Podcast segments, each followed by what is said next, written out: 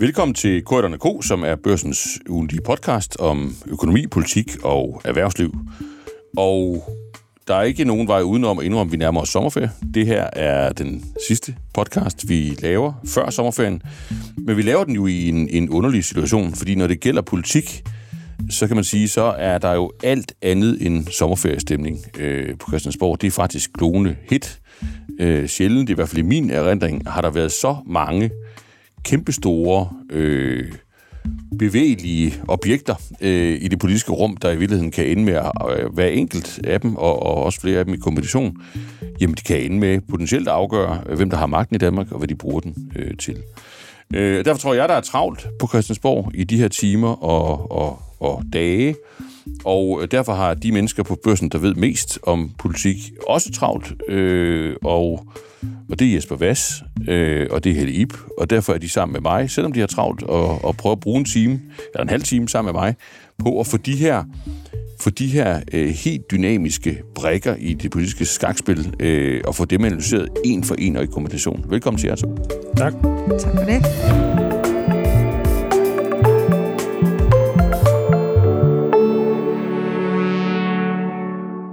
Og, og for lige at, at blive konkret efter den der øh, indledning, så, så altså bare set fra min notesblok, ikke?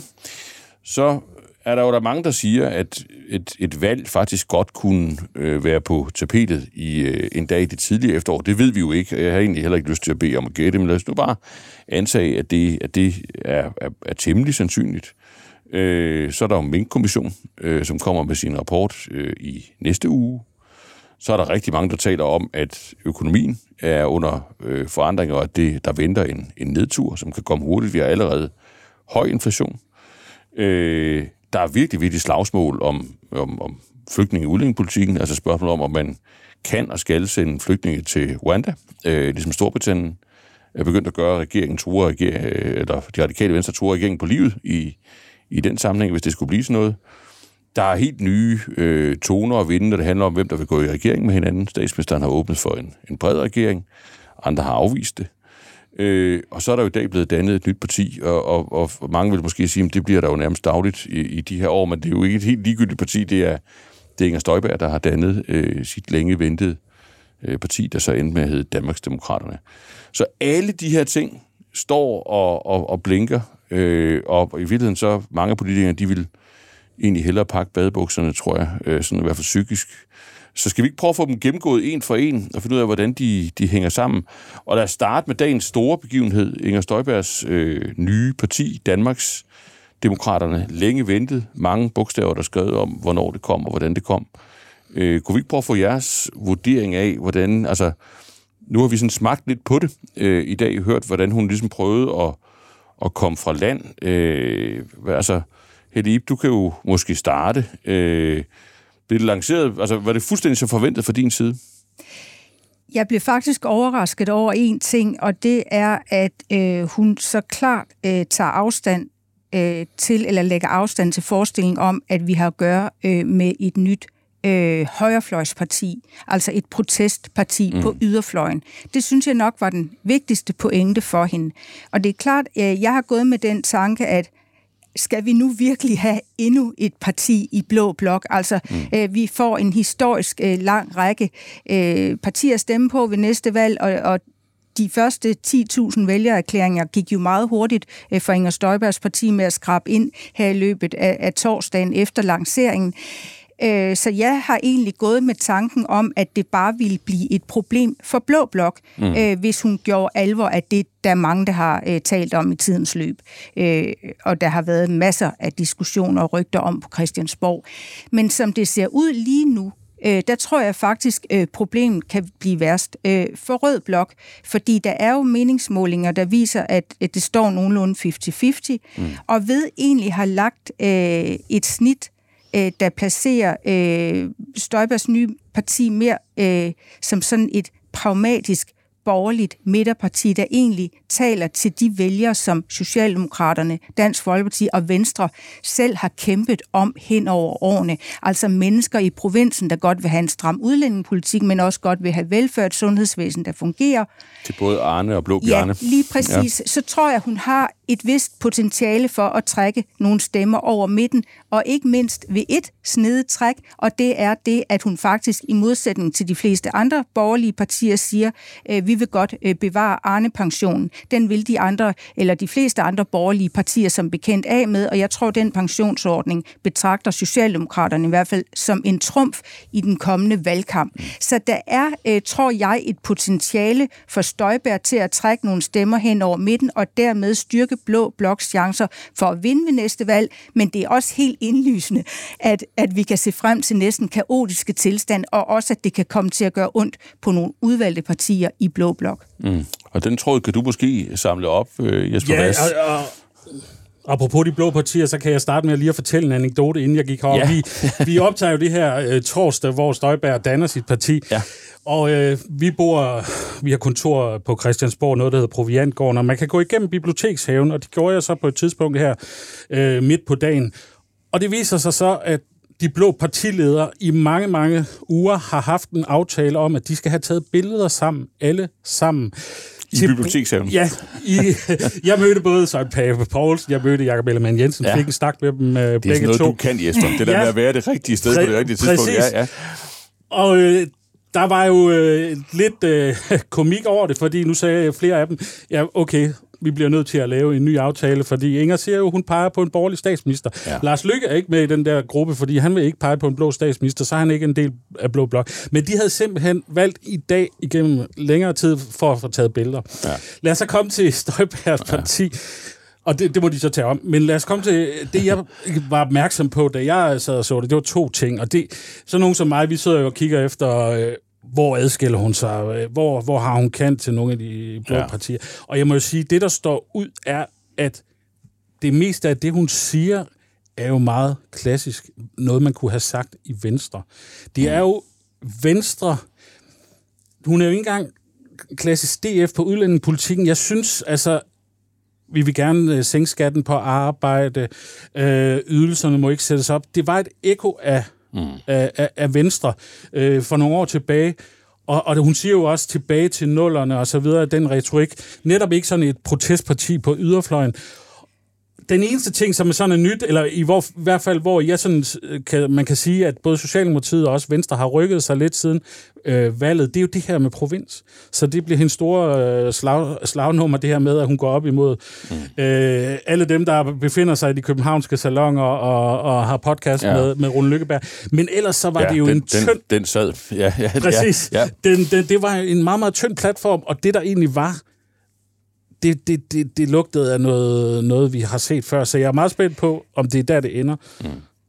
Men, men jeg vil måske også lige sparke en ting ind, og det er, jeg tror, at for øh, Inger Støjberg og Lars Løkke Rasmussen, der gør, og deres respektive to partier, der gør nogenlunde det samme sig gældende, og det er, jo, det kan godt være, at man kan gå 10 punkter igennem som vælger, og så sige, punkt nummer 8 er jeg måske ikke helt enig i, men jeg tror, øh, de to partier primært bliver båret af respekten, tilliden eller det modsatte til, at Inger Støjberg skal være i politik og har noget at byde på, og det samme med Lars Løkke Rasmussen. Jeg tror lige præcis for de her to partier, jeg vil ikke sige, at politik er ligegyldigt, for det er det selvfølgelig ikke, men her er det i særlig grad de to menneskers evner, ikke mindst i en valgkamp, øh, til at fremstå øh, som øh, nogen, der simpelthen er nødvendige på Christiansborg stadigvæk, mm. som bliver afgørende for, hvor mange stemmer de får.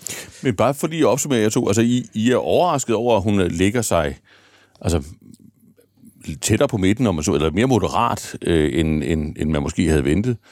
Og så tænker jeg i virkeligheden, at, at, at for Blå Blok samlet set, øh, er det ikke nødvendigvis en, en ulempe, selvom der er kaos. Nej. Så, så de mest bekymrede, det bør i virkeligheden være Mette Frederiksen og Morten Messerschmidt. Ja, det er i hvert fald min konklusion her nu, Ja. og det er øh, også indlysende, at, at Dansk Folkeparti i særdeleshed øh, har grund til bekymring, fordi mm. det parti har været øh, igennem nærmest samme tur som aktiemarkedet, altså momentvise styrtblødninger og en langsom sivning, øh, overladning, vi nærmest oplever dag for dag. Mm. Øh, så øh, Inger Støjbergs succes vil også smitte af på det fald, øh, som nok ikke er slut endnu for Morten Messersmith og DF. Mm.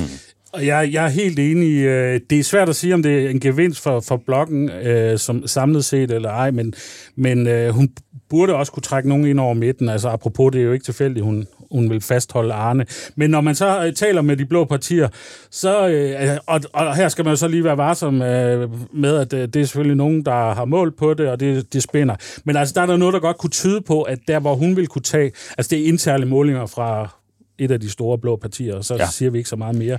Altså, så er det, så, så, så er det, så er det uh, Lars Løkke Rasmussen og Pernille Vermund, der er i størst far. Mm. Uh, men om det så er rigtigt, det uh, må tiden jo vise.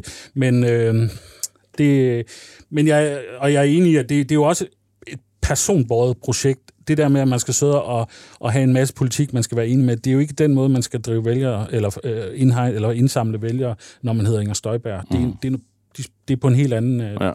måde. Godt. Første brik. Så kommer der en Mink-kommissionsrapport, og vi ved, hvornår. Det er den 30. Det er næste uge, sent i næste uge. Det, altså, det er en dag, hvor danske politikere normalt ville være gået på sommerferie, og jeg skal love jer for, at, at, øh, at de holder af deres sommerferie, særligt efter sådan en, en lang, ond øh, politisk sæson.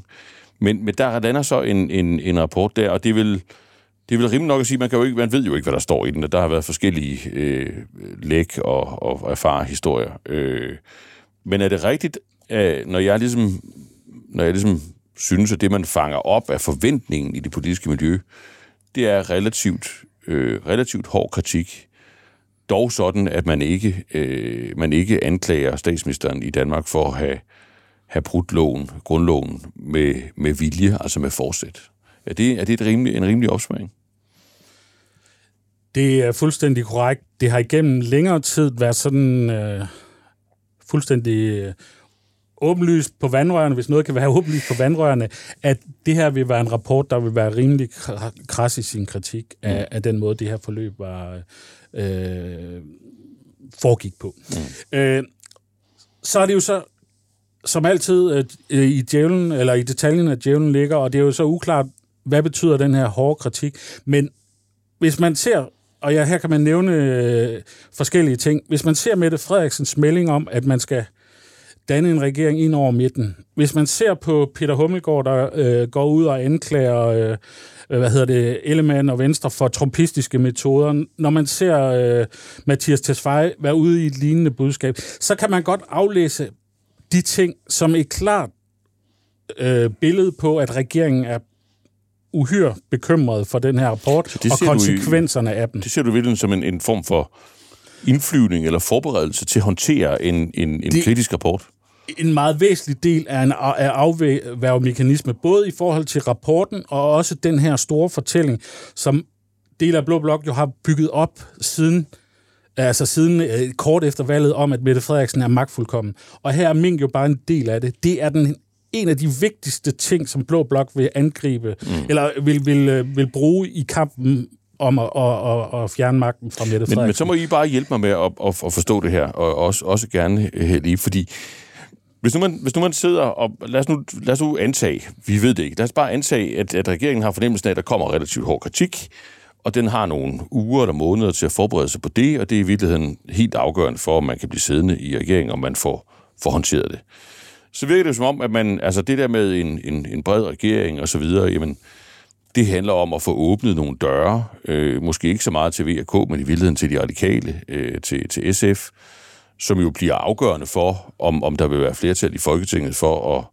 øh, enten at lukke sagen, eller at gå videre med den, øh, for eksempel ved at lade advokater undersøge, om, om der er grundlag for en rigsretssag, som man gjorde med Inger Støjberg. I, i, der kunne også være andre skridt.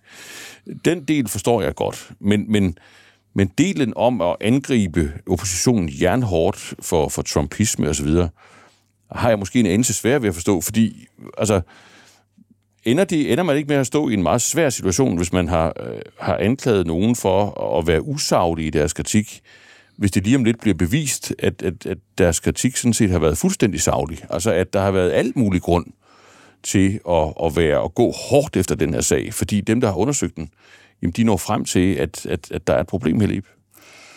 Jo, men der er jo de nuancer i det, at øh, der også er politikere fra Blå Blok, øh, der sådan set har erkendt, at det ikke alt i de borgerlige partiers angreb på regeringen i den her Mink-sag, som har været ligekønt. Mm. For eksempel det forhold, at Venstre og andre borgerlige partier øh, bakkede et øh, borgerforslag op om, at Mette Frederiksen skulle stilles for en rigsret på et tidspunkt, øh, hvor kommissionen, så vidt jeg, jeg husker, på ingen måde var gået i gang ja. med sin grænsning af forløbet. Altså det er der jo flere borgerlige øh, politikere, der selv har erkendt efterfølgende, at det var altså ikke øh, the finest øh, hour eller moment, øh, og at man skulle gribe øh, den øh, kritik an på mm. en mere savlig måde. Mm. Øh, så jeg forstår godt, at øh, der er et opspil i gang, der handler om, at øh, regeringen og Socialdemokraterne også er ude på at udstille øh, de fejl, der er sket undervejs øh, fra Blå Bloks side, og også øh, tale om, øh, at et af den politiske kritik, men begynder man først at stille spørgsmålstegn ved myndighederne, øh, ved fakta, at så får man øh, en, en meget forplumret øh, debat. Så jeg forstår godt, de griber til det redskab, og jeg må også selv sige, at jeg har øh, undervejs i forløbet også hæftet mig øh, ved indlæg fra nogle borgerlige politikere, hvor jeg tænkte, at uanset hvad den her grænsningskommission, Mink-kommissionen, kommer frem til, at så er det meget, meget overdrevet og i, meget, i en meget hysterisk toneleje. Men det er jo så det, man kan sige, der er oppositionens privilegium nogle gange, at det er det, den folder ud. Mm. Bundlinjen er dog stadigvæk, at øh, jeg er helt enig øh, med Jesper Vass i, at selve spørgsmålet om, har vi at gøre med en lukkethed, en magtfuldkommenhed, en regering, der bare øh, mere eller mindre rykker på egen hånd.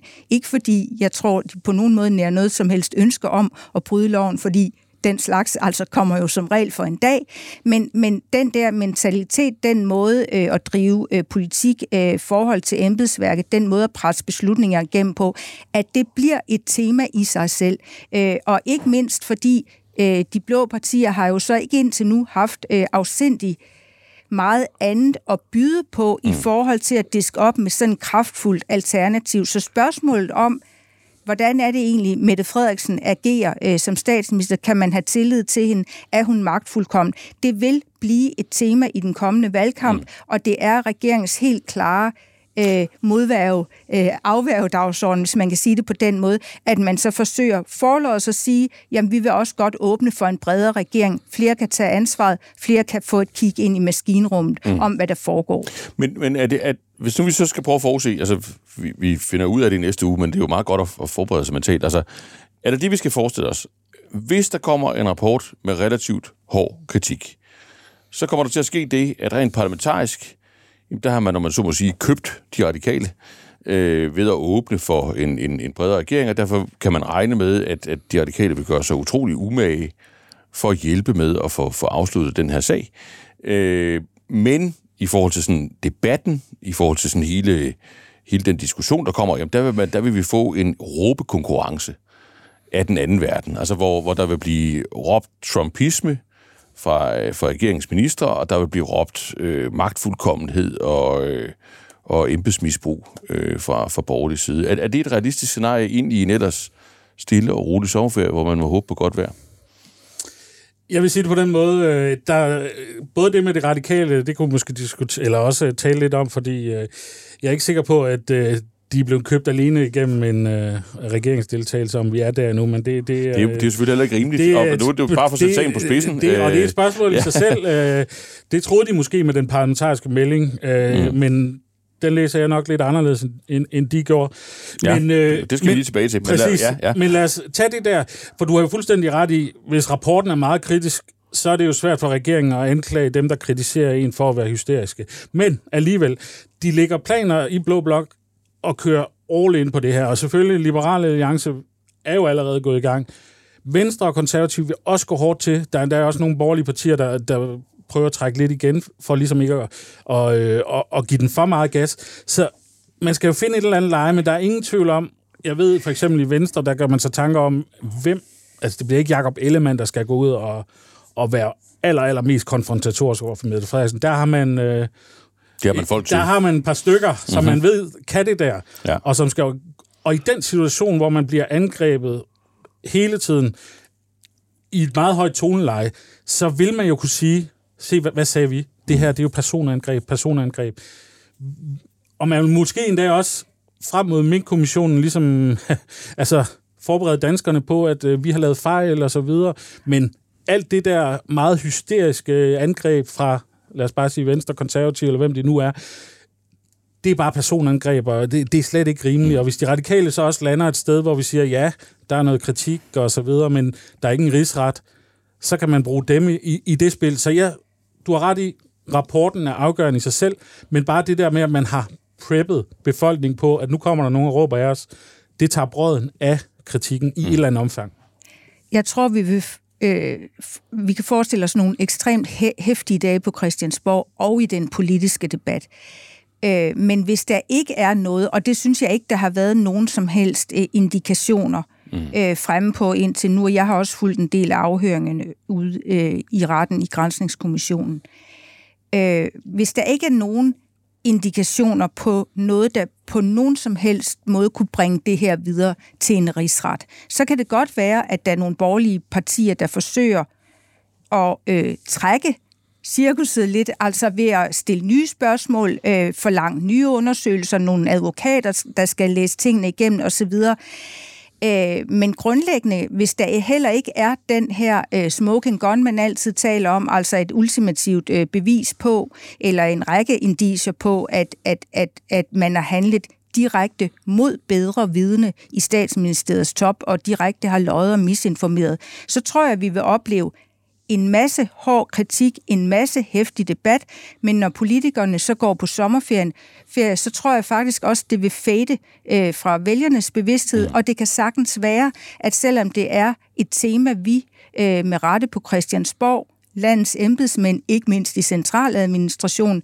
og en masse jurister er ekstremt optaget af, at så har øh, eller kan det sagtens være, at mange vælgere egentlig har gjort deres stilling op, mm. tænker inde i hovedet, jamen de der mink øh, skulle jo dø, smitten eskalerede mellem øh, mand og mink i ekstrem grad. I Jylland, øh, Mette Frederiksen øh, og resten af regeringen har begået nogle fejl, men de har måske været tilgivelige i mm. lyset af den øh, sundhedskrise, Danmark øh, befandt sig i. Og så vil der selvfølgelig være øh, stadigvæk også nogle vælgere, der bare synes generelt, at coronahåndteringen har været for topstyret, øh, at Mette Frederiksens ledelsesstil i sig selv ikke er særlig tillidsvækkende, og de vil selvfølgelig være øh, på den kritiske mm. fløj. Mm. Ja. Og, og, jeg, er fuldstændig enig i, at øh, det kan gå i sig selv, men der er også nogen, der vil gøre meget for, at det ikke sker. Øh, og vi ved, at der formodentlig også kan komme sager mod embedsmænd. Der kommer et retsligt efterspil i en eller anden, eller et, hvad skal vi kalde det, øh, måske ikke retsligt, men det byråkratiske efterspil. Mm. Er der nogle departementchefer, der kan ryge, og så videre. Og Blå Blok vil i hvert fald gøre rigtig meget for, at det her ikke er, er slut, når vi kommer til august. Men, men, ja. men lige, jeg lige spørge os, fordi det lyder jo som om, at den parlamentariske side af sagen, den kommer der i virkeligheden ikke meget spænding ud af. Der, der, der, der skal nogle store overraskelser til i rapporten, før at et flertal på Christiansborg i virkeligheden laver mere ballade på den her sag. Det, det, sådan virker det for, for, for mig. Og, og derfor lyder det jo lidt som om på, på jer, at vi faktisk er i, sådan, i den lidt næsten sjældne situation, at den måde, den offentlige debat ender med at foregå på, altså hvor hæftigt bliver det her? Går det i sig selv hen over en, en varm sommer, eller løber det ud af kontrol, sådan at, at, at, øh, at, at der breder sig en, en, en, en virkelig dyb forarvelse over, at man kan slippe afsted øh, med, uden konsekvenser med, med noget, der måske mange vil opfatte som kritisabelt. At det faktisk kommer til at betyde, at det, det måske i virkeligheden næsten er den vigtigste faktor øh, i, i sagen her. Deler I den opfattelse om, og at de to ting, altså hænger de sammen? Altså kan man overhovedet forestille sig en så hæftig offentlig debat, at flertallet på Christiansborg også gør noget andet, end de måske lige har planlagt, øh, mens vi sidder og laver podcast? Jeg vil godt sige, øh, jeg deler det fuldstændig. Når man taler med Blå Blok, så nævner de ofte én ting, og det var, at da sms-sagen kørte, der nærmede blokkene sig. Mm. Der mistede øh, i, i målingerne Mette Frederiksen utrolig meget af sin troværdighed og tilliden til hende, mm. og det, den er ikke engang øh, reetableret. Så, og det var jo ikke, fordi det var et substantielt indhold. Så Nej. jeg er fuldstændig overbevist om, at jo mere debat om det her, jo mere vil det smække Mette Frederiksen, og det ved Blå Blok, og det vil de forsøge at få det til at gøre. Øh, men så meget desto mere vil man jo også ikke, forsøge at få det til at gå i sig selv. Jeg er så fra, ikke sikker på, at det kommer til at ændre noget parlamentarisk. Nej, okay. Og jeg er så heller ikke 100% sikker på, at de radikale... Øh, altså, nu vil jeg gerne se rapporten. De, de har jo sagt, vi kommer ikke til øh, den torsdag, den kommer, og så sige, øh, vi læser den grundigt, men jeg vil også sige, som du også øh, konkluderer, altså størst sandsynlighed for, at det ikke ender med den store hammer, det, det, det må man nok sige.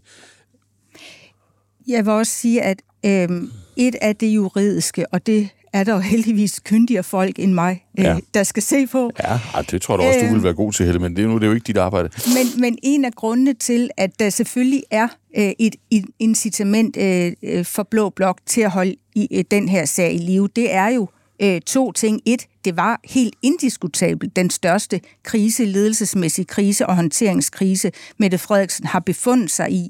Mm. Øh, igennem hele øh, hendes regeringstid. Ingen tvivl om det. Men derudover også en anden ting, og det er jo, hvis der er embedsmænd, hvad der jo er meget forventeligt, der får øh, et dask over snuden, eller det der er værre, øh, at det får øh, konsekvenser, så tror jeg da også, at der vil være øh, politikere, der vil køre hårdt på at sige, jamen hov, øh, vi har at gøre øh, med en statsminister, der før og efter øh, valget, øh, hvor Socialdemokraterne vandt i 19, øh, selv har gjort en dyd ud af, at statsministeriet skulle oprustes, at der var øh, en, et rum, hvor den politiske magt øh, skulle gribes, mm. at øh, ansvaret øh, politikudviklingen, styringen skulle udgå fra statsministeriet. En Mette Frederiksen, der selv har sagt, at det er mig, der sidder for bordenden i koordinationsudvalget, det er der beslutningerne bliver truffet, jeg står øh, på mål for det. Kan hun så øh, være fuldstændig ansvarsfri, også i den offentlige debat, mm. øh, også i, i, i det politiske billede? Er der et rockvullag lagt ned øh, mellem hende og Barbara Bertelsen på den ene side, og så ministerierne på den anden, hvor det så bare andre, øh, der skal tage tæskene, når noget går galt. Mm. Øh, det billede tror jeg, øh, de borgerlige vil gøre øh, et stort nummer ud af at holde liv i, og der må man bare sige, at øh, Mette Frederiksens egen retorik har så nok ikke gjort det lettere for mm. hende selv, fordi hun i flere omgange, kan man sige, næsten har holdt fejlene lidt for meget ud i strakt arm, ja. som jeg hørte. Yes. Måske havde det faktisk klædt hende og øh, havde placeret hende et lidt stærkere sted, øh, hvis hun havde taget lidt mere ejerskab til, øh, også når der er nogle ting, der går galt, fordi de bliver forseret fra statsministeriets side, selvom hun selvfølgelig ikke øh, naturligt nok kan tage ansvaret for, hvis hun ikke er blevet informeret om, at man havde i gang i noget, der manglede lovgrundlag. Yes. Se, så har vi virkelig brugt kræfter på, på to ting. Og så er det jo meget karakteristisk for, hvor vildt det, det egentlig er for øjeblikket, at måske har vi i virkeligheden placeret det allervigtigste på tredjepladsen.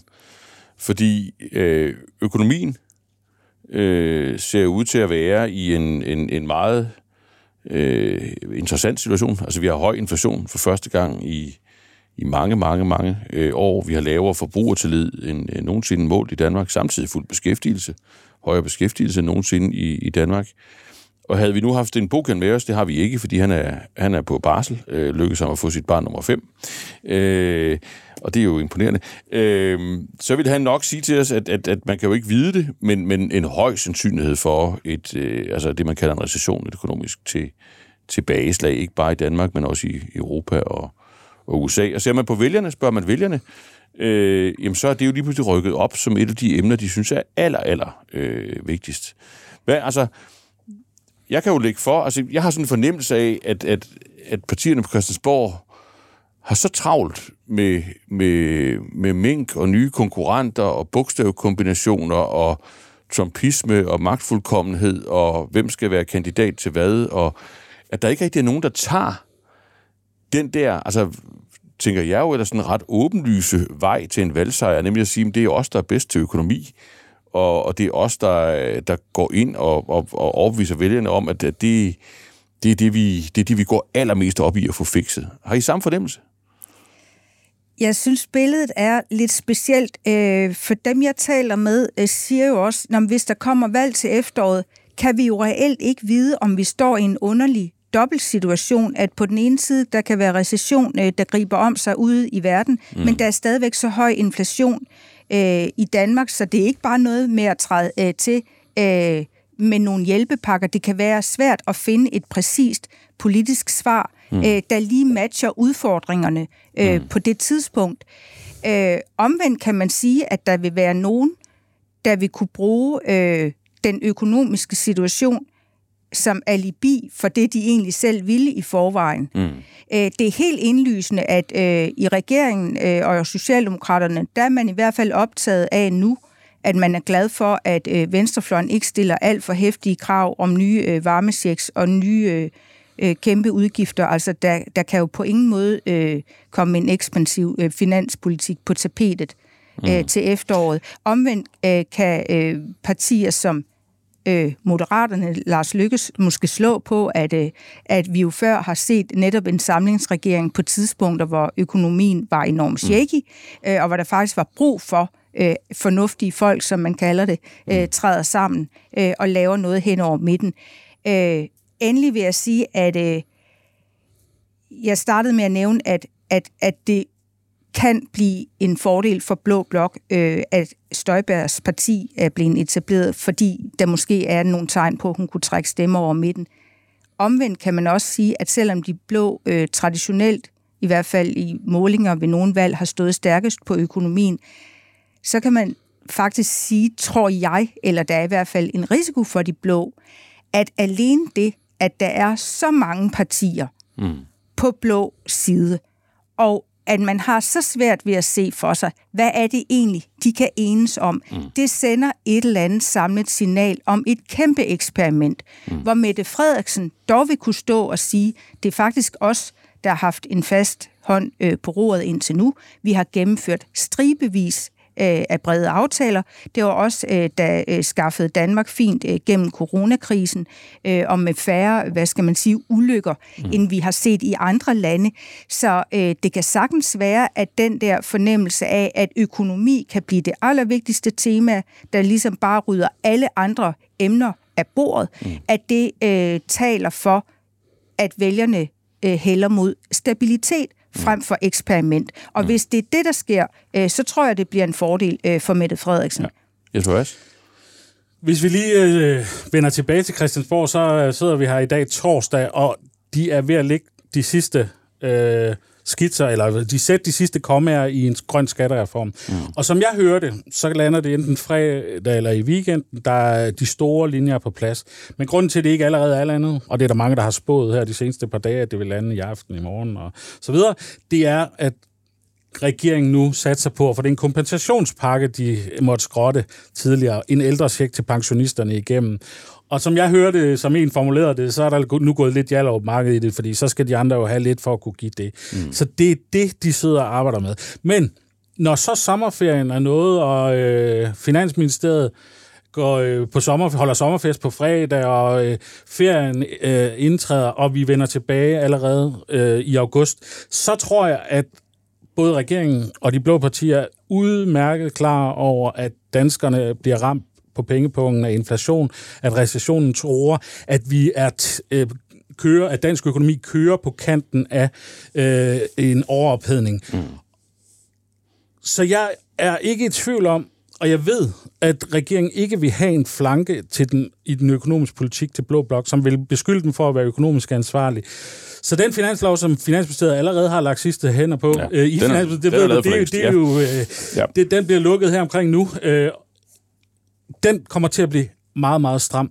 Og jeg, Mette Frederiksen har også været ude og antyde, at hun kommer til at fremlægge reformer i efteråret. En 2030-plan, der er en ramme for økonomien. Så nu siger du, at de optager så meget her for sommerferien. Ja, men de ved godt, at økonomien er ekstremt vigtig og bliver vigtigere og vigtigere på grund af øh, danskernes pengepunkt øh, er presset og på grund af alt det, der tror. Og der bliver en kamp om ikke at være økonomisk uansvarlig, og en kamp om at anklage de andre for at være det, og så videre. Så jeg er meget, meget spændt på, om ikke vi bliver overrasket over den økonomiske politik, vi kommer til at se fra august og september.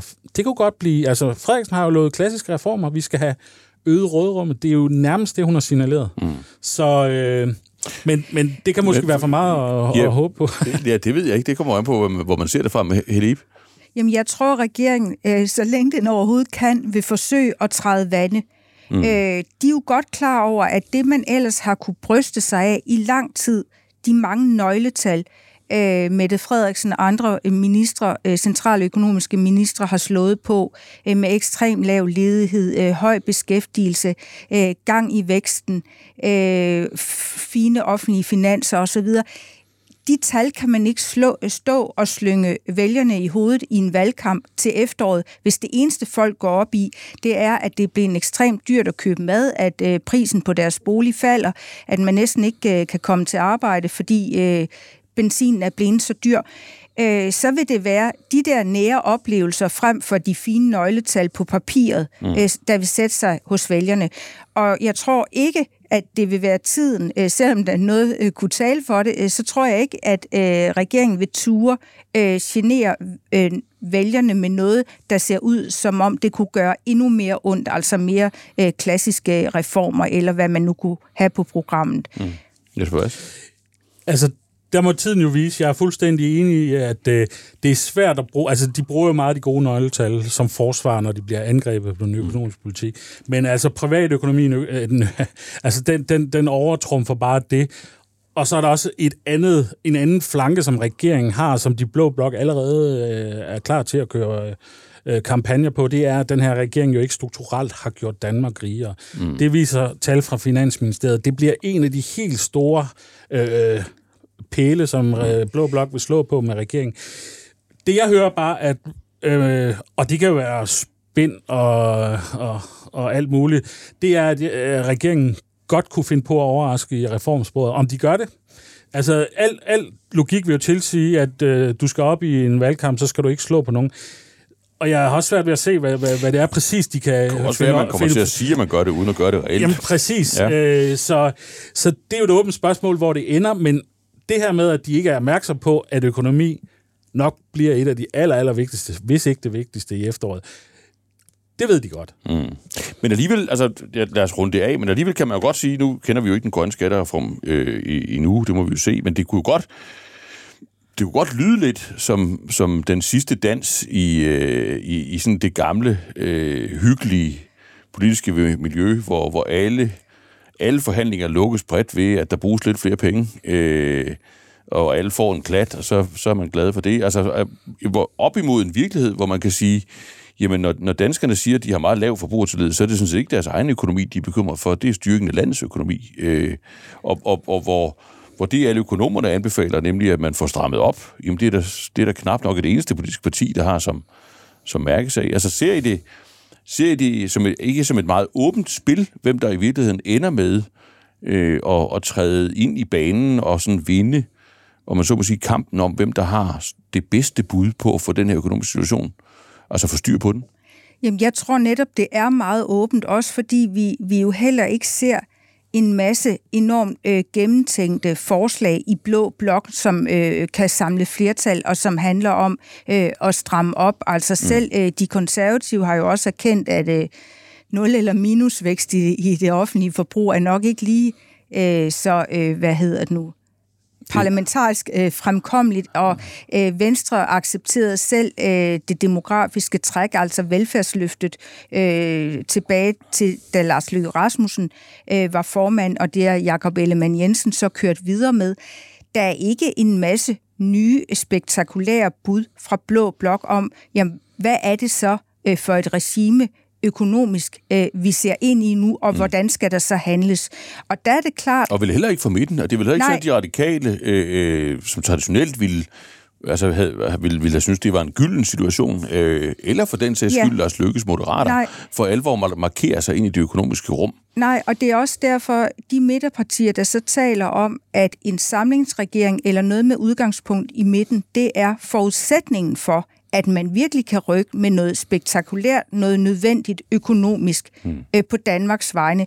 Der må jeg bare sige, der har jeg egentlig stadigvæk til gode at høre, jamen hvad er det så egentlig? Mm. Og hvad er det, de ville kunne samles om, mm. som de ikke har kunne gøre indtil nu? Men det er klart, at vi kan stå i et, øh, et stort regimeskifte, hvis det fortsætter øh, med de her økonomiske krisetegn. Fordi der må man bare sige, at der har øh, de sidste tre år altså været præget af, at man kunne tage en krigskasse, man kunne øh, skubbe nogle grænser, øge gælden, øh, lave nogle forlig med et rådrum, øh, og hvor man bare lige altså til nød dækkede det hul, man selv havde skabt. Altså der har det været, øh, og det tror jeg ikke øh, øh finansministeren eller de medvirkende partier vil sige selv, men det har der været en lettere periode øh, at køre økonomien i nu, øh, hvor mulighederne har været der i forhold til, hvad det er for øh, nogle år, vi ser ind i nu. Mm. Jeg er meget enig i den karakteristik, der har været af tiden hertil, og vi ved også, for eksempel i de igangværende forhandlinger om grøn skattereform, der er fokus fra Venstre og Konservative jo været øh, at, at sikre flere penge til erhvervslivet. Mm. Øh, og øh, og det, det er der mange, øh, også i Finansministeriet, der er klaget over, hvor er den økonomiske ansvarlighed på, på højrefløjen, og de vil altid have flere, bruge flere penge osv. Jeg tror bare, øh, der kommer et skifte. Du ser et øh, skifte? Det, det er ikke, jeg ser det ikke endnu, men det, det bliver annonceret mm. øh, af flere, og jeg, jeg tror både de radikale og de blå partier vil forsøge at skabe kant, og, og regeringen er opmærksom på, at ikke skal have kant der. Og så er der også lige noget andet, der adskiller den her grønne skattereform, fordi jeg tror ikke, de laver den helt bredt. De, de har nu samlet de her national kompromispartier, og så forlyder det så, at enhedslisten stadigvæk er med, øh, kan komme med. De vil meget gerne man, man taler om at lave en, en, en grøn fond, der kan bruges til at, at investere i den grønne omstilling her frem mod 2030, fremrykke nogle pensionsmidler. Og det her med at bruge penge og være med i allokeringen af, af, af de midler, man får, øh, har stor værdi, og, og der er der lidt diskussion om, enhedslisten kan være med. Men mm. så som jeg hører det nu, så er det, øh, så er det øh, national kompromis-aksen, der ligesom øh, bliver kernen i, i den her grønne skattereform, som helt rigtigt ikke har fokus på øh, at stramme bardunerne. Øh, et regeringsforslag om øh, højere energiafgifter, er, så vidt jeg hører indtil videre, og det kan ændre sig på decimalerne, ude af aftalen osv. Så, videre. så det er flere penge. Øh, en klassisk model. Mm. Jeg tror bare, at den der dagsorden er så vigtig, at når vi træder ind i august, og så tror jeg virkelig, at der er nogen, der forsøger at erobre den, og prøver at sige, lave nogle, øh, fremlægge noget politik, der kan placere dem som de ansvarlige. Vi, skal, vi, vi har en pind mere, vi skal nå, inden vi lukker, og det, det, er, jo, det er jo vildt, så, så meget stof der er, men, men altså, en åbning for statsministeren i forhold til at danne regering med flere partier, faktisk gerne hen over midten. Øh, nogen har set det som en, en melding, der handler om at få, få fat i de mange vælgere, der egentlig synes, det kunne være en god idé. Andre har set det som en, sådan en indpakket invitation til det radikale om, at, at, at når nu VK ikke vil øh, helt for, forudsigeligt, jamen så, så er det måske en, en, en smart måde at få sagt på, at de radikale godt må, øh, hvilket man måske ikke har lyst til at sige direkte.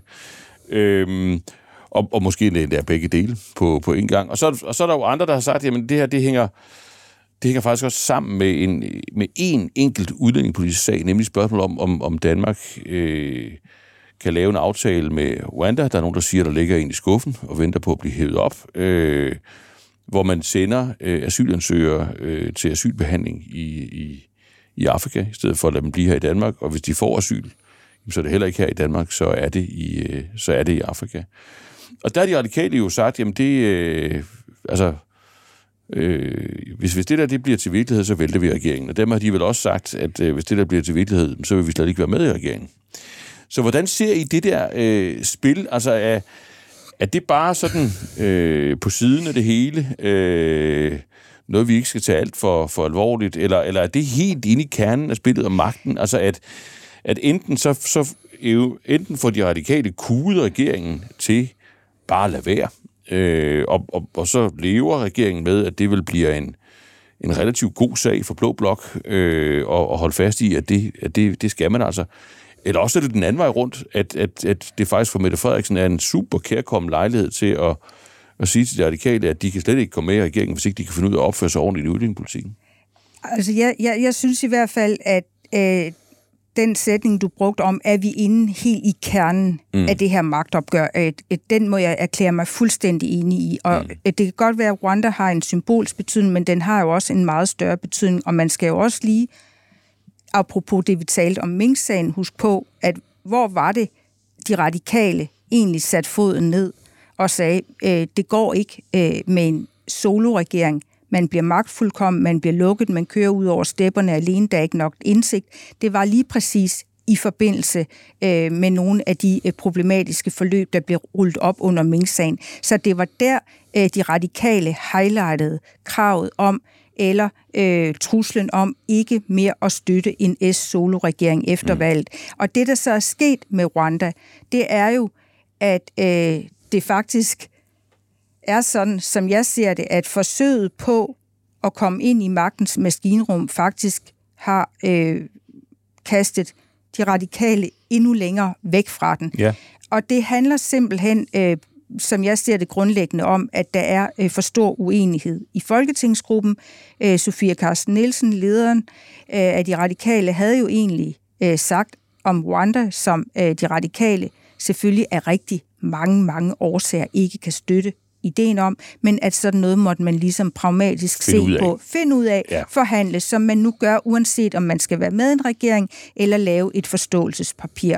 Hun havde valgt den øh, pragmatiske model, som gør, at øh, okay, så den tid øh, det problem, men øh, der var ikke smækket nogen døre i. Mm. Men efter øh, interne diskussioner øh, og øh, en fløj øh, med Senior Stampe og andre, der fuldstændig kategorisk øh, vil stå på løftet om at, at tro med at vælte en regering, hvis den gennemfører Rwanda-aftalen, øh, så er det sådan set øh, havnet et sted, øh, hvor jeg tror, at det har gjort det meget, meget sværere øh, for de radikale overhovedet at komme i regering, og jeg tror faktisk, at det bare har bestyrket Socialdemokraterne i at holde fast i den oprindelige plan, uanset om Mette Frederiksen har åbnet for noget bredt eller ej, øh, så tror jeg langt, langt helst, de vil have, at hvis der er et rødt flertal, så ender det igen med en S-solo-regering, og så kan det godt være, at vi skal igennem en masse forløb med dronningerunder, hvor de radikale kan se, jamen vi kan jo heller ikke få, hvad vi vil have over ved de blå, og man skal også lige huske på, at der er et stort, bredt flertal i Folketinget, der har øh, stemt det juridiske grundlag igennem, altså fundamentet for overhovedet at gennemføre den her meget øh, kontroversielle, øh, kæmpe omvæltende model, altså lægge al asylbehandling, sagsbehandling og ophold og modtagscentre i et afrikansk land, det er der skabt flertal for i Ja, Folketinget. men, men kan man lige, Jesper, hvis nu man sætter den på spidsen, ikke? Altså, kan man sige, kan man sige, jamen altså, den her sag, den, den viser, at det de radikale kunne i, i 90'erne, altså hvor man dybest set kunne få Socialdemokraterne til at føre en udlændingepolitik, som et klart flertal i befolkningen øh, var uenige i, som et klart flertal i Folketinget sådan set også var uenige i, hvis man, øh, hvis Socialdemokraterne havde ment det, de reelt mente, øh, at, man alligevel lod de radikale sige, at det, det er sådan set mindretallets synspunkt, der er Danmarks politik, fordi det er prisen for magten. At, at, at det, det, det, vi ser med Rwanda-sagen, det er, at, at det kommer ikke til at gentage sig. Altså, at, at den, den stiger konkurrence, det chicken race, det taber de radikale. Og kan man ydermere at sige, at det placerer de radikale i en situation, hvor de... Altså, de, altså nu er det jo jeg, der ved noget om det, men det minder jo mig en lille smule om, om Ville Søvndals SF, ikke? Altså, hvor man kan sige, at, at man har sådan set... Man har power nok til, at man egentlig godt kunne komme ind i regeringen, men de interne forhold, de holdninger, man, man føler, man er nødt til at indtage, jamen, de gør, at man kan faktisk ikke rigtig sidde i en regering øh, og, og gøre det, der er nødvendigt for at, at være regeringsduelig. Det vil vise sig, at jeg er på lange stræk øh, enig, og jeg har også antydet det. Der er to observationer, som jeg synes, man skal øh, gøre sig, når man, når man taler om det her. Mm. Og den ene var, at da Mette Frederiksen åbnede for en flertalsregering, der skrev hun, jeg går til valg på at fortsætte etpartiregeringen. Mm. Flertalsregeringen var igen et svar på den diskussion, der vil komme om, at hun ikke kan fortsætte, fordi de er radikale. Men endemålet er fuldstændig det samme i en S-regering. Og så kom Rwanda. Der er en anden observation at gøre sig, og det var, at Sofie Karsten blev presset ind i den melding. Mm. Hun var, det var ikke noget, hun gerne ville lave. Hun havde lavet et stort interview til Berlingske om søndagen. De postede ikke... øh, Det gjorde Senior Stampe, det gjorde nogle af, af, værdikæmperne i radikale. Kæmpe sejr, at vi nu endelig melder fra, og så videre. Mm. Fordi i toppen af det radikale håber man på, at man kunne gå til det der pragmatisk og sige, det bliver alligevel ikke til noget, og det er praktisk ikke muligt, og mm. det dør en stille død på lang sigt. Men jeg er fuldstændig enig i, at det endede, endemålet, og det, det er regeringen jo dybt uenig i, og at mm. det kommer, og det kører vi bare øh, videre med, og det er så afgørende. Så derfor tror jeg, at vi ender der, hvor det bliver en alvorlig stigerkonkurrence mellem S og R, og jeg er fuldstændig enig i, S vil ikke acceptere, at det er de radikale, der definerer udlændingepolitikken. Og så øh, må vi jo så se, når dagen øh, er omme, øh, hvad der så er ske, sket, fordi det bliver sindssygt spændende. Mm. Heldig. Nu er der jo sket det af Storbritannien, som jo egentlig skulle være lidt en bølgebryder for mm. at Danmark og måske efterfølgende andre europæiske lande kunne begynde at lave sådan nogle aftaler. Der er det indtil videre ikke gået så godt. Der holdt et fly på landingsbanen, der blev stoppet øh, stort set i sidste øjeblik. Øh, man kunne ikke sende øh, asylansøgere, eller det de selv kalder illegale migranter, til Rwanda, selvom der var en aftale, Storbritannien havde betalt dyrt for. Det er fuldstændig rigtigt, der har gået rygter om, at regeringen var temmelig langt med en bilateral lateral aftale, og jeg har også hørt på tidspunkter, at det var øh, forhåbningen og ambitionen, øh, også realistisk, at man kunne præsentere sådan en før et valg. Jeg tror nu, at hvis der ligger noget i skufferne, så får det lov at ligge og samle lidt støv. Og jeg tror faktisk på en eller anden sær måde, selvom det jo altid er et skub, øh, hvis man kan levere på meget vigtige øh, programmer, valgløfter osv., at så er regeringen nok sådan rent taktisk bedst tjent med, hvis der faktisk ikke er en aftale på den her side af et valg. Mm. Og der kan man så bruge de uheldige øh, erfaringer i Storbritannien indtil videre til at sige, at vi skal altså arbejde videre med det, og vi skal virkelig være sikre på, at menneskerettigheder skal være overholdt, monitorering øh, skal være på plads, vi skal ikke have kritik af organisation og øh, resten af EU-landene. Fordi ligger der først en aftale i en så. valgkamp, som de radikale så i sagens natur vil skyde ned, jamen så kan vi jo så opleve det, Socialdemokraterne ellers har brugt ufattelig mange år på at komme væk fra, og det er øh, billedet af, jamen så bliver man alligevel blød i knæene, så kan man ikke leve op til sine egne løfter, fordi så er der en eller anden, der står og svinger med en radikal håndtaske. Den vil de ikke ud igen, og den får de selvfølgelig fuld blown øh, fra, fra, fra blå bloks side, og selvfølgelig især fra højrefløjen, hvis de har en aftale, som de så ikke tør stå mm. ved af hensyn til opbakning fra de radikale. Så jeg gætter på, at øh, regeringen måske, øh, måske ikke med vilje øh, øh, sørger for, at der faktisk ikke er en aftale klar før en gang efter næste valg hvis jeg lige afslutter må kommentere på det, fordi der, der er jeg faktisk uenig. Ja. Altså, hvis man kender Mette Frederiksens øh, psyke, så er det at træde projektet igennem. Øh, og, øh, og så må de tage kampene bagefter, men altså, det, øh, så, øh, det er spekulationer, og man skal være meget langt inde i Mette Frederiksens hoved for at, at vide, hvad der helt præcist øh, kommer til at ske. Men jeg kunne godt se, i øvrigt også, nu ser man Støjbær, ud af så tvivl om den her øh, udlændingepolitiske øh, ting i regeringens øh, politik. Det er en flanke. Hvis hun kan træde den igennem, så får hun endnu mere øh, troværdighed på den dagsorden i en kamp, der også, eller en valgkamp, der også kommer til at handle om udlænding, selvom vi er et andet sted end både i 15 og i 19. Mm. Så øh, jeg vil sige, det vil være øh, altså nærmest en gevinst for dem at træde det igennem i efter, og så får de bøvl med det, øh, de radikale i et eller andet omfang, men men øh, det, det, er jo, øh, det er jo spekulation. Det er smukt, at I fik vist lytterne, at I også kan være uenige. øh, tusind tak for jeres uh, tour de force Jeg har sådan en forestilling om, at, at uh, det kan godt være, at I sådan formelt begge to går på sommerferie på et tidspunkt, men, men, men sådan mentalt, så virker I, som om I, I kommer til at være tunet øh, igennem hele sommeren. Der skal vi nok være i stødet. Det er, det er super godt. Tusind tak, Jesper Vass, Helib. Selv tak. Selv tak.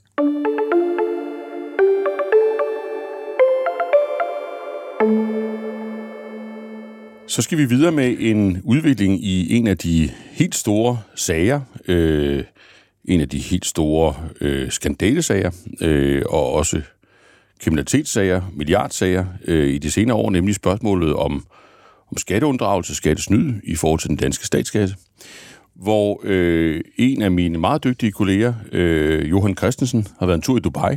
Øh, og velkommen til dig, Johan. Tak skal du have. Øh, det har du, øh, du har, når du har en tur i Dubai, så er det ikke, fordi du har været på tidlig ferie eller noget som helst, så er det fordi, at, øh, at denne i Dubai, der er, der er sket en anholdelse øh, af en mand, som i hvert fald er mistænkt og anklaget for at være, at være hovedmand øh, i, øh, i det store skatterøveri, som din kollega Thomas Svaneborg har, har kaldt det. Fik du, ham fik du ikke lejlighed til at møde, går jeg ud fra. Nej, havde Nej. jeg mødt ham, så havde jeg skrevet om det, så kunne du have læst om det som den første, det lå jeg. Ja, yes. desværre. Yes. Men øh, vi skal prøve at have en samtale med dig, fordi du har ikke alene været en tur i Dubai, du har sådan set fulgt den her sag meget, meget, meget tæt, øh, og det har du gjort i en årrække, og det vil sige, at du kan i virkeligheden flere detaljer om den, øh, end, end de fleste, vil jeg tillade mig at, at påstå. Og den her anled, anholdelse er, er jo en god anledning til lige at forstå øh, og, og få, få taget op, hvor står den sag henne, den her med at bringe nogen til til ansvar øh, for den her skandale, og måske også få nogle af pengene tilbage. Så hvis vi lige starter med at spørge dig, lige bede dig om at give sådan en, en, en redegørelse for, hvad er det her store skatterøveri mod den danske stat? Ja. Noget af det foregik jo, mens jeg var finansminister. Øh, kan vi, altså, hvor mange penge er det, det drejer sig om?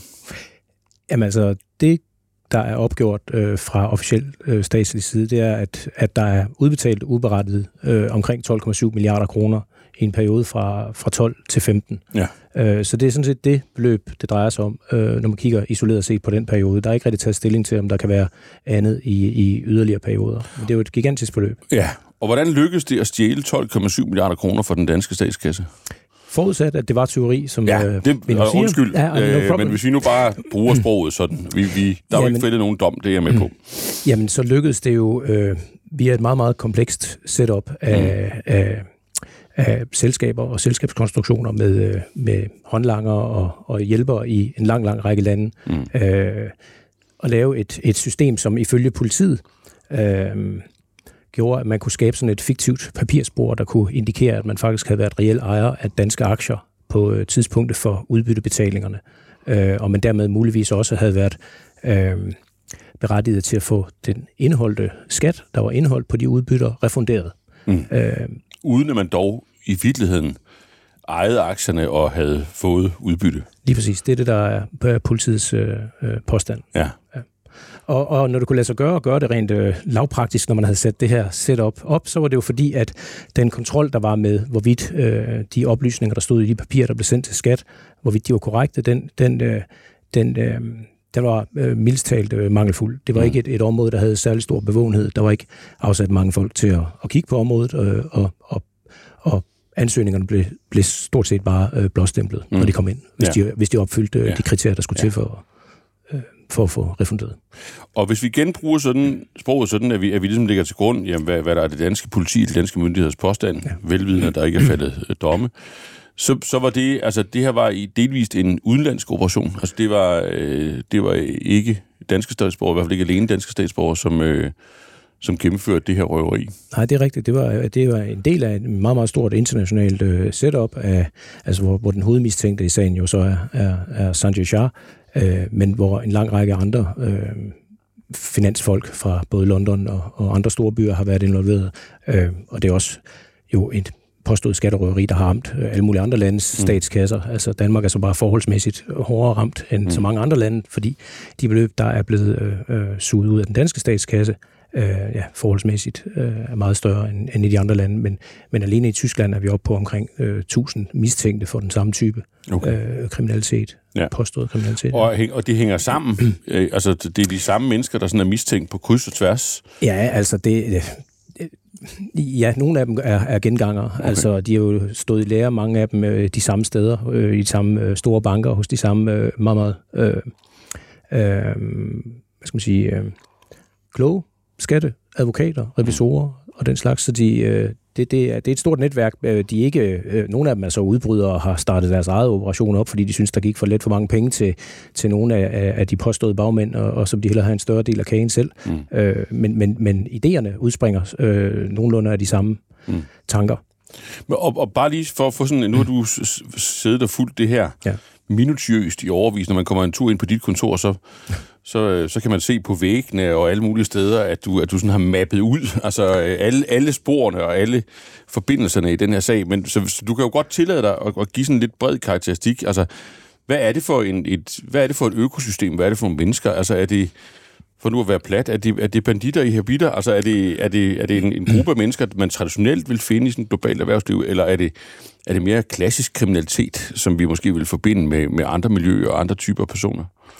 Ej, jeg vil sige, det er på ingen måde almindelig øh, klassisk øh, kriminalitet, heller ikke klassisk øh, økonomisk kriminalitet, mm. synes jeg ikke engang det er. Det er altså folk fra, fra, fra, øh, fra toppen af, af, af store banker, og, og der er jo internationale advokathuse og den slags med, som, som alle sammen er med til at facilitere i et eller andet omfang, at, at de her ting kan, har kunnet lade sig gøre. Hvorvidt de så har været klar over, øh, øh hvad de har medvirket til, er jo øh, stadigvæk bestridt, men, men, men, men det er ikke sådan almindelig white-collar crime, det er det mm. altså ikke. Det er, øh, så uden at man skal psykologisere over, hvem, hvad det er for nogle folk, så, så tror jeg, at Sanjay Shah har selv øh, udtalt, at det, der var en af hans drivkræfter, det var eksempelvis at se øh, op fra, fra, fra nogle af etagerne, han arbejdede på i de store banker, ned på parkeringspladsen og se, hvem, hvem er det egentlig, der kører rundt i de allerstørste biler. Mm. Øh, øh, den afdeling vil jeg også op i. Mm. Og det har, det har været de her øh, trader, der har formået at, øh, øh, at være eksperter i den disciplin, de kalder dividend arbitrage, som handler om at flytte øh, udbyttebetalinger hen til de mest øh, optimale skattemæssige øh, positioner. Mm. Det er så det, politiet mener, at, at øh, er blevet udnyttet i et, i et omfang, der gør, at, at der faktisk ikke engang har været tale om eksisterende aktier eller mm. aktionærer eller udbetalinger af udbytter, og derfor heller ikke indeholdt udbytteskat, der kan så, så i virkeligheden, altså, og igen, det er jo fri overvejelse, vi har jo taget ja. forbehold på gange, men bare som du, som du ser det, så er der virkelig tale om sådan en, en, en form for glidende overgang fra det, man vil kalde, måske vil kalde, altså klassisk skattearbitrage inden for rammerne af lovgivningen. Man kan, man kan have forskellige holdninger til det, øh, moralsk og etisk, men det, det er fuldt ud lovligt, og det er også meget, meget typisk noget, der foregår. Det er gængs praksis, og så over til et, et, et sted, som, som bliver kriminelt, eller i hvert fald er anklaget for at være kriminelt, og, og hvor man kan sige, nu der, der bliver det virkelig grotesk, det der foregår. Der er simpelthen ikke nogen aktier øh, at, at, at, at få, få refusion for. Og, og det er jo det, det her forløb har afdækket, hvor man måske troede i starten, øh, da det gik op for statskassen, at der faktisk var øh, sket uberettigede udbetalinger, at mm. der havde været realia i nogle af, af, af, af aktiebesiddelserne, men at man muligvis blot havde, blot i anførselstegn, blot havde, havde havde lavet flere personer stå som ultimativ ejer af den mm. samme aktiepost, og dermed også være berettiget til øh, refusion af en, af en, af en udbytteskat, mm. i hvert fald på, på papiret, så, så har, har setup'et med, med Sanjay Shah øh, angiveligt vist, at, at der var ikke tale om, om andet end rene papirspor. Der har ikke mm. nødvendigvis været det, så han har øh, sådan, taget den øh, skridtet videre, om man må sige, ja. øh, ja. En, en, en, en, den klassiske COMEX-trade, ja. øh, som er, er, også er blevet et meget, meget udskældt begreb overalt i Europa, hvor det er meget, meget få, øh, der fastholder, at, at, at COMEX-handler øh, er, er lovlige. Og COMEX-handler, kan du lige definere det for? Ja, jamen, jamen altså det er, det er øh, altså det er det latinske ord komme med, og, ja. og x uden, hvor, hvor det handler om, om, om handel med, med, med aktieposter, øh, henholdsvis med udbytter og uden udbytter, ja. hvor de bliver flyttet i, i en ring mellem nogle øh, på papiret ikke nødvendigvis relaterede parter, men, men, men, øh, men hvor de godt kan, være, kan vise sig at være det, og hvor, øh, hvor, man, hvor man optimerer øh, Hvor hele profilen. formålet handler om skat. Hele formålet handler om, om skat. Ja, ja lige præcis. Ja, ja. Godt. Så så opdager man det her, øh, og, og, og der er en vis bestyrtelse øh, omkring det, øh, også på politisk. Og så helt forståeligt, så, ved, så vedtager man jo, eller så, så har man det jo sådan for de danske myndigheders side, fra regeringens side, først den ene til den anden, og politiet og så videre, at, at det her, det vil man, det vil man virkelig have, have skovlen under. Hvad er det for en, altså, kan du, sige, kan du prøve at sådan karakterisere designet af det arbejde, der er gjort fra dansk side for, altså dels at få dømt de skyldige, dels måske at få nogle af pengene øh, ja. tilbage? Jamen altså, når jeg tænker tilbage på, hvordan vi, vi reagerede her på redaktionen, og sikkert også på alle andre medieredaktioner, da vi hørte første, første gang om, at, at der var det her formodet mm. øh, bedrageri. Øh, fordi der er det jo sådan en, en, en almindelig journalistisk reaktion, man tænker, det må vi kaste os over det, men, men jeg kan ikke huske, at, at der var nogen af os, der, der talte sammen om, at, øh, at det nok var sandsynligt, at der ville komme en så stor all-in offensiv fra de danske myndigheder, som mm. det vi har set siden. Mm. Altså, der har virkelig været en, øh, et massivt forsøg, øh, og dyrt forsøg, ja. kan man sige, på at, at dels anlægge øh, civile erstatningssager i en lang række lande mod en rigtig, rigtig, rigtig mange, mange hundrede selskaber og personer i forsøgene på at, at krasse så mange penge som muligt hjem, eventuelt både, ja, både via forlig, men også øh, via vundne mm. erstatningssager. Øh, og så også det her parallelle strafferetlige øh, spor, mm. øh, som jo så nu har indtil videre har kulmineret i, i øh, anholdelsen af Sanjay, men, men jo også har, har ført til til tiltaler i, øh, mod en, en lang række andre personer, som ja. man, man afventer øh, kan deltage og, og der har du simpelthen haft det indtryk, at, at det, det var ikke alene, det har ikke alene været sådan en kølig øh, økonomisk overvejelse om, hvordan, altså hvad, hvad kan ligesom betale sig at, at bruge kræfter på her. Der har været et spørgsmål om, at man har ville bruge mange ressourcer, på tid og penge, på, på og, og man så må sige, og, og, og få retsfølelsen øh, levet ud her, at, at det skulle man ikke bare slippe, slippe, slippe ustraffet fra, hvis det overhovedet kunne lade sig gøre. Jeg er helt sikker, men jeg er ikke sikker på, at det ene udelukker det andet, fordi Nej. hvis man forestiller sig, at man rent faktisk lykkes med at få øh, mange af de her ønskede milliarder retur til statskassen via forliger, men også lykkes med at få udleveret Sanjay og nogle andre og få dem stillet til ansvar strafferetligt, øh, så er det ikke bare retsfølelsen, men det er jo rent faktisk også præventivt. Ja, øh, så er der er ikke mange, der kigger på Danmark og tænker, dem, det er altså det første land, vi lige øh, forsøger Mm. øh, at udnytte fremadrettet, mm. hvis det lykkes, hvis det lykkes at, at gå efter de her folk. Og det kan jo så vise sig at være en økonomisk god kalkyl, Ja. selvom vi har kastet ja. rigtig mange ja. penge efter advokater ja. i mellemtiden. Hvordan har man rent praktisk gjort det? Altså, hvad, hvad er det, man har haft? Den der kæmpe operation, du beskriver. Jamen altså, der har jo været, øh, hvad skal man sige, der er måske fire parallelle spor. Der har været det civilretlige, altså erstatningssagerne rundt omkring, hvor Skattestyrelsen jo har stået i spidsen for at, at anlægge erstatningssager øh, ved hjælp af udenlandske advokatfirmaer i blandt andet øh, England, øh, og også i USA og i Malaysia og andre lande. Øh, der har man gået øh, meget bredt ud og har anlagt øh, fraud-sager, altså øh, hvor, hvor tærsklen egentlig er rimelig høj for at kunne komme op og bevise, at, øh, at de har medvirket øh, øh, til noget ulovligt. Mm.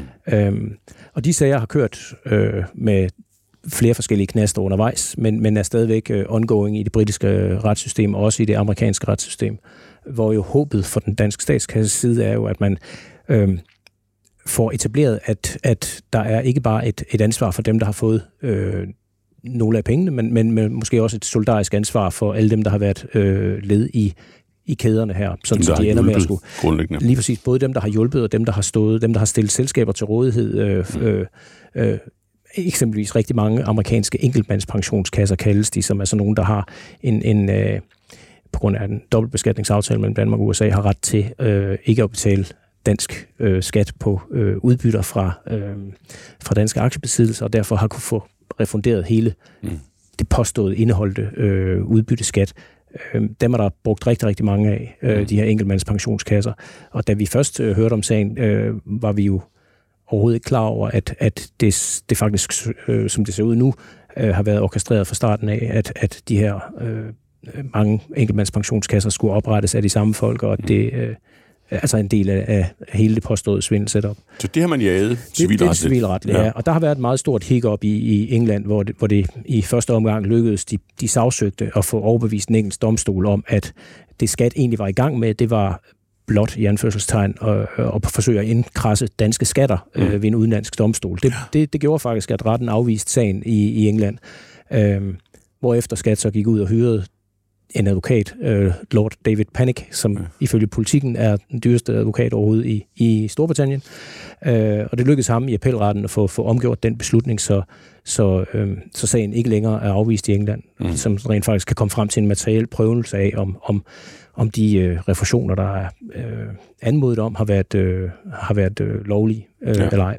Så den sag, den, den kører i England. Den kører i England. Og, og, i- og, og det, i kan der komme både pe- det kan der komme penge ud af. Ja, det kan der komme penge ud af. Ja. Altså, øh, Skatteministeriet har jo lavet et, øh, et, et skøn til, til Finansudvalget for både øh, omkostningerne forbundet med at køre, føre de her mange sager rundt omkring i verden, men også et forventet provenyskøn. Mm. Øh, og hvis vi ser på tallene fra 2019, der forventede man, at man ville bruge 2,4 milliarder kroner i advokatomkostninger, men og det er tal, tal der alle sammen er, er hæftet med, med betydelig usikkerhed, men man forventede så til gengæld 5,5 til mellem 5,5 og 6 milliarder kroner øh, ville komme hjem igen, Mm. mm. eventuelt via forlig og, og vundne sager. Men her i april 2022 har man opjusteret både skønnet for, hvor mange penge man skal bruge på advokater, fordi netop sagerne har været lidt mere Mm. komplekse, der var den her, det her nederlag i England til, at man forventer at bruge øh, 4,3 milliarder øh, på advokater. Til gengæld har man et proveny-skøn på mellem 8,5 og 9 øh, en halv milliarder kroner.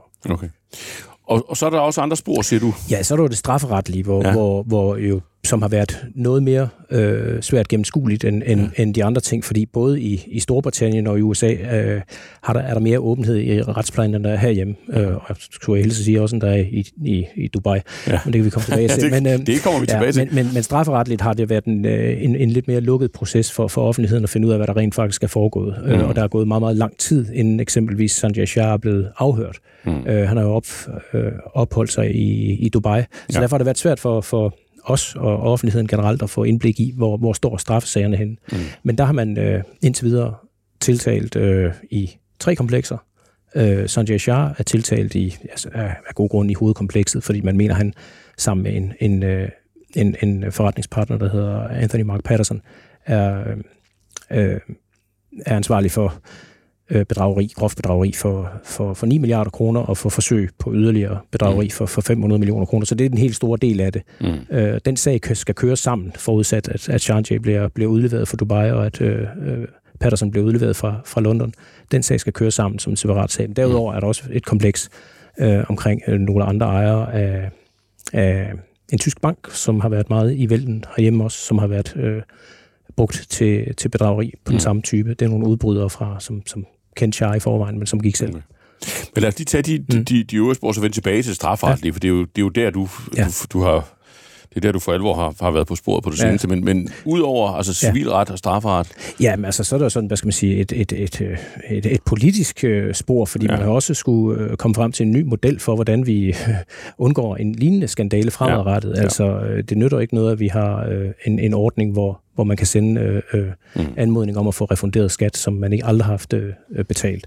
Og det arbejde er jo pågået. Der har været flere modeller foreslået, øh, men, men senest er man faktisk gået, gået væk fra det øh, allerede fremlagte arbejde, og, og øh, så, så de modeller, er, man har arbejdet på, er, er, er, er stadigvæk ikke, det har ikke udmyndtet sig i en helt ny model. Okay. Øh, der, der er to øh, modeller, man arbejder ud fra, som, hvor den ene faktisk handler om helt at, at sige, at man ikke længere skal, skal betale 27 procent i, i udbytteskat, men, men man kan nøjes med, med at betale 15 procent, fordi det typisk er det beløb, en udenlandsk investor alligevel vil skulle betale, og derfor er der ikke grundlag for at få refunderet nogle penge. Okay.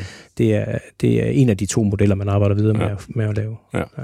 Så det, ja, det er så det politiske, og så er der jo øh, Skattekommissionen, som, som sidder og kigger ja. på at få placeret en, en, en abe, øh, ja, et, et ansvar. Et ansvar, ja. Ja, øh, og det øh, er jo en langvarig proces. Der, der er udbyttesagen her jo blot en, en del af hele Skattekommissionen, for der er mange ja. andre ja. Øh, forløb, i, øh, som man kigger på i den kommission. Yes. Øh, og der er ikke kommet nogen konklusioner frem endnu om, hvad der, altså der er fremlagt et faktuelt forløb om, hvad, hvad har der foregået i skat, og hvad er der ikke foregået. Ja. Men der er ikke nogen, der har trukket af på, om, om det i givet fald skal, skal være kritisabelt eller ej. Ja. Det er måske også meget smart at vente med det, til man har fundet ud af, om der er nogen, der skal være øh, civilretligt ansvarlige ja. for, for skader, fordi ja. det nok heller ikke se så godt ud... Øh, hvis man har engang slået fast, at den danske stat har, øh, har, har klokket voldsomt i det. Øh, Nej, der kan være noget taktik der. Ja, ja, jeg ved sgu ikke, om det er taktisk, undskyld, jeg bander, men, men jeg ved ikke, om det er taktisk, men, men det kan i hvert fald godt få en indvirkning. Det er ja. helt sikkert på, på de civile sager, fordi der er jo et begreb, der hedder egen skyld. Mm. Øh, og hvis man ikke har, har gjort, hvad man kunne for at lukke øh, huller i statskassen øh, i tide. Så man selv ud om det? Ja, så man i hvert fald, risikerer man i hvert fald øh, ikke at kunne hive lige så mange penge hjem i en erstatningssag, mm. som man øh, håber på. Ja. Godt. Jamen, så lad super overblik. Lad os dobbeltklikke på, på det strafferetlige.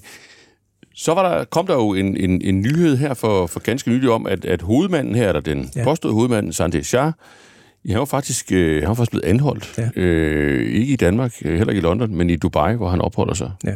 Kan du sige lidt om omstændighederne for det? Ja, altså... Har han kørt for stærkt, eller, eller er, det i, er det i den her sag, øh, eller i den, den her type sagskompleks? Vi, vi, øh... vi ved det i den her sag, han er blevet anholdt. Altså, ja. han er blevet anholdt, fordi han er blevet varetægtsfængslet herhjemme øh, ved retten i Glostrup, en absentia tidligere. Øh, og så har øh, politiet i Dubai slået til mod ham og anholdt ham uden, øh, uden stor ballade mm. i hans hjem. Øh, Okay. Men, men så lad os lige prøve at gå lidt rundt om det, ikke? fordi mm. Jeg tror, altså det, jeg er ikke specialist i den her sag, og det er du mildest talt, men jeg gætter på, at min sådan øh, basisfornemmelse øh, omkring den, at, at jeg deler den med, med mange lyttere, nemlig øh, sådan en basisfornemmelse af, at uanset hvor store beløb vi har at gøre med, uanset hvor alvorligt det her det er i en dansk retlig kontekst, så sad man måske sådan lidt med en fornemmelse af, hvis først man er væk, øh, hvis også man er i, i Dubai eller, eller andre steder, øh, så har vi ikke en, en, en global selskabsretlig eller skatteretlig retsorden øh, af en, en styrke, øh, som gør, at man i virkeligheden realistisk set vil blive stillet til, til ansvar. Er det, der er sket her, er det, er det sådan lidt et modbevis imod den fornemmelse eller følelse, nemlig at der er faktisk altså en, en, en global, et, et element af global retsorden, også på det her felt, hvor ikke engang, hvis man sidder i Dubai, så kan man vide sig sikker i forhold til lovens lange arm øh, på, på sådan et felt som, som det her, hvilket du i givet fald er en god nyhed. Men kan, du, kan du vurdere det, og, og deler du overraskelsen? Øhm, ej, jeg vil sige, jeg tror nok, over, min overraskelse kom allerede lidt tidligere, da, da Danmark indgik en, en, en udleveringsaftale med Dubai. Mm. Så når man kigger ned i, i teksten af den, øh, og ligesom sætter den ind i kontekst, øh, lugter af, at man har tænkt, det her det er nødvendigt for, at vi kan få dem til at anholde øh, Shah og udlevere ham. Ja. Øh, så jeg tænkte, da den udleveringsaftale kom, at, at så ville det ikke komme bag på mig, hvis der faktisk også kommer et forsøg på at få ham udleveret. Det kræver selvfølgelig, at han kan anholdes. Men, men derfra så til at sige, at, at, at, øh, at man ikke længere kan gemme sig i, øh, i, i Dubai, der synes jeg altså, der, der skal der er nok... Vej, ja, fordi vi skal jo ud over en ting af, hvad, hvad, hvad, hvad anklagemyndigheden dernede har, har lavet aftaler, øh, og, og, og, og altså anholdelsen af ham, det er jo en ting, men det skal jo forbi en retslig proces i Dubai.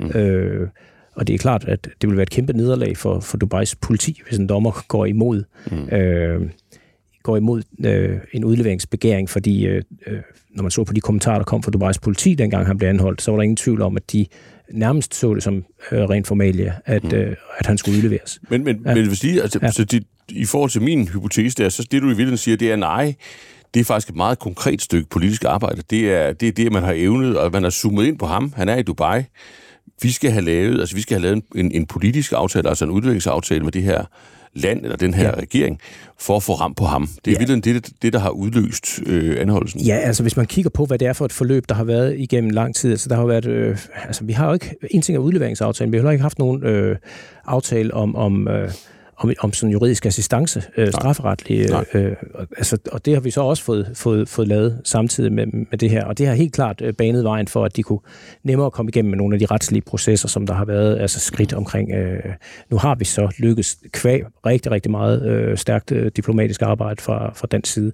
Øh, og, og, og og strafferetlige øh, efterforsknings, stærke strafferetlige efterforskningsskridt, og sådan, er det lykkedes rent faktisk at få, få, få øh, beslaglæggelser gennemført i, i Dubai. Det er også lykkedes at få øh, lavet en, et, et afhøringssetup, hvor man kunne afhøre Sanjay Shah øh, med en sigtetsrettigheder, øh, selvom det egentlig ikke var et, et, et hvad skal man sige, lokalt... Selvom det ikke var et dansk retssal. Ja. Nej, det var ikke en dansk retssal, men det var faktisk heller ikke et, et, et, et, et, et et retsskridt i Dubai. Det var mm. et dansk retsskridt. Det var hjemme hos den danske ambassadør i 2019 over tre, over tre en, dage. Øh, en afhøring af, af Shah, hvor, hvor, hvor folk fra, fra Bagmandspolitiet var nede øh, okay. og lavede en, en, aftale, en, en afhøring af ham hen over tre dage.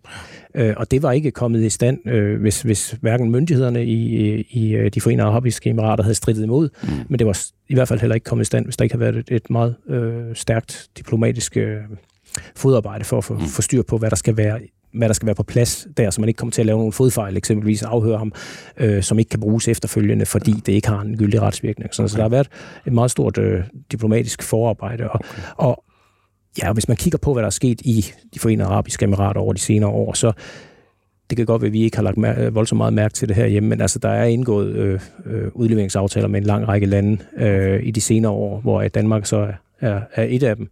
Øh, så der er helt klart et forsøg på fra emiratisk side at, at forsøge at kravle lidt højere op af, af ranglisterne over, hvor, øh, hvor man er henne på, på, på, på sådan en law and order skala. Ja. Øh, og det er jo fordi, de og også det er, sådan har... lidt, det er sådan lidt bredere trend i retning af en global retsorden. For, helt, helt ja. klart, ja. ja. Og hvis man kigger på, hvor meget, altså det har jo hidtil været, øh, i mange år har det, har det været den stående øh, joke, at man kunne altid tage til Dubai især øh, øh, hvis man var øh, anklaget for skattesager og den slags. Mm. Men altså, de har, de har oppet sig, hvad det angår øh, udleveringssager. Der er mange flere udleveringssager nu, end der har været øh, nogensinde kvæg, selvfølgelig udleveringsaftalerne. Øh, de udleveringer, der var tidligere, var meget oftest til, til lokale lande i, i, i, i, i regionen, ja. og ikke, ikke nødvendigvis til, øh, til vestlige lande. Men der har været en bevidsthed i, i EU også, om at, at øh, der er behov for at forstå, hvad der egentlig skal til for mm. at kunne kræve nogen udleveret fra, fra Dubai, og det har de, det har de forsøgt at arbejde på. Ja.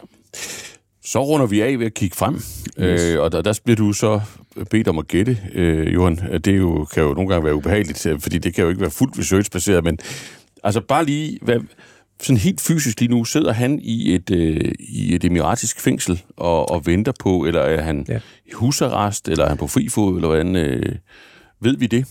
Altså, vi ved det rent faktisk ikke. Vi ved, at han har været fængslet øh, og sidder i kashotten i Dubai. Ja. ja. Men, øh, men om der er sket noget i den mellemliggende fase, der har gjort, at han er løsladt mod kaution eller andet, det, det ved vi ikke. Det ved altså, vi ikke. Nej, det ved vi ikke. Ved vi, om øh, der er en risiko for, at han, eller det, det kommer an på, hvilket synspunkt ja. man tager, men altså en, kan det ske, at han løslades mod kaution? Altså, det... altså, der er ikke nogen regler, der forhindrer det, og hvad skal man sige, øh, hvis man skulle følge sådan en almindelig... Øh, øh, øh, sund fornuft er et svært ord at bruge, ikke? Men, men, men altså, det man, det man skal være opmærksom på, det er, at øh, det kunne vi skrive for, for omkring øh, 14 dage siden, mens jeg faktisk var i Dubai eller sidste uge, at straffesagen mod ham er blevet udskudt til først mm. at skulle starte i august 2023. Ja. Øhm, og det er selvfølgelig et argument, som hans forsvar øh, vil bruge til at sige, jamen hvad er så, what's the rush? Hvorfor skal, jeg, hvorfor skal han udleveres til Danmark til at sidde varetægtsfængslet øh, i Danmark i over et år, indtil en sag mod ham kan, kan, øh, kan føres? Mm. Og den kan ikke føres før, fordi hans medtiltalte, Anthony Mark Patterson, er i øh, England, og der afventer sin udleveringssag, der først skal for retten til september med en ankemulighed til januar. Okay. Så han kan ikke udleveres før måske tidligst til maj, hvis han Nej. skulle blive besluttet at udlevere ham, og derfor vil man ikke starte en sag op, der skal køre over 60 retsdage allerede i maj, så man venter til på den anden side af sommerferien. Så, så hvis han, er, hvis han ja. nu er på fri fod, altså er der ja. en risiko for, at han forsvinder igen? Øh, jeg tror ikke, han er på fri fod. Du tror ikke, han er på fri fod? Nej, nej, det tror jeg sgu ikke, han er. Jeg nej. tror, så havde, vi, øh, så havde vi hørt det. Så havde andre hørt det. Ja. Øhm, jeg tror ikke, han er det, men, men jeg tror, at det er en... Øh, og, og jeg ved også, at, at, at anklagemyndigheden i, øh, i Emiraterne ønsker ikke, at han skal løslades mod kaution. Nej. Men, men det skal altså forbi en dommer. Øh, og, så, så teoretisk er der vel mulighed for kaution og, og deponering af pas, som mm. man har set andre steder. Vil det så betyde, at han stikker af til et andet land? Øh, næppe. Okay. Det, det, det, det, men altså, det er en vild sag, så... ja, ja, ja. Øh, men, men, men så helt ja. afrundet, altså det lyder som om, at der er en hel del ting, der ligesom skal passe sammen, før den dag oprinder, hvor du tager øh, cyklen, børsenscyklen, og så kører du ned i en dansk retssal, og så sidder han der, og hans makker sidder ved siden af ham, og så, og så er der en dommer, der, der tager fat på en, en, en dansk retssag om, øh, om det her sagskompleks. Altså, ja. hvor høj er sandsynligheden, og, og hvilken, hvilken dato øh, taler vi om? Jamen, jeg, jeg tror, sandsynligheden er høj. Altså, du tror, øh, sandsynligheden er høj, for det sker? Ja, det tror jeg faktisk. Ja. Øh, det, det tror jeg. Altså, når de de lokale myndigheder er gået til, øh, har taget de skridt, de har, med både med at få lavet en, en, en, en udleveringsaftale, og de har anholdt mand, og, øh, og, øh, og man kan se i udleveringsaftalen, der er ikke noget, der umiddelbart råber, øh, skriger til himlen. I, den er, den er modelleret hen over de andre udleveringsaftaler, der har været øh, for tilsvarende lande, øh, og der er et, et, et, et ønske øh, øh, i Emiraterne om at klatre lidt højere op af de her øh, ranglister. Øh, mm. øh, så, så jeg tror, det vil blive, øh, give, give et voldsomt bagslag, hvis, øh, hvis det viser sig, at man ikke kan, kan udlevere mm. ham øh, til Danmark. Og, og hvilken øhm, tidshorisont? Jamen altså, det kommer så an på, om han egentlig vil gøre alvor af den, øh, den lovning, han kom med, da vi interviewede ham for et par år siden, hvor han sagde, at i det tilfælde, jeg måtte blive øh, tiltalt, så vil jeg selvfølgelig komme til Danmark, forudsat, at jeg ikke lige øh, skal udleveres til Danmark og så sidde og vente i et helt år øh, på mm. en retssag. Men hvis han øh, trods alt øh, øh, erklærer sig villig til at komme mm. til Danmark, så tror jeg, det kan ske meget hurtigt. Så er det, så er det inden for uger, måneder. Ja. Men, men, øh, men hvis han strider så meget imod, som man øh, også godt kunne regne med, så, øh, så tror jeg godt, der kan gå en, en fire måneder, eller måske lidt mere.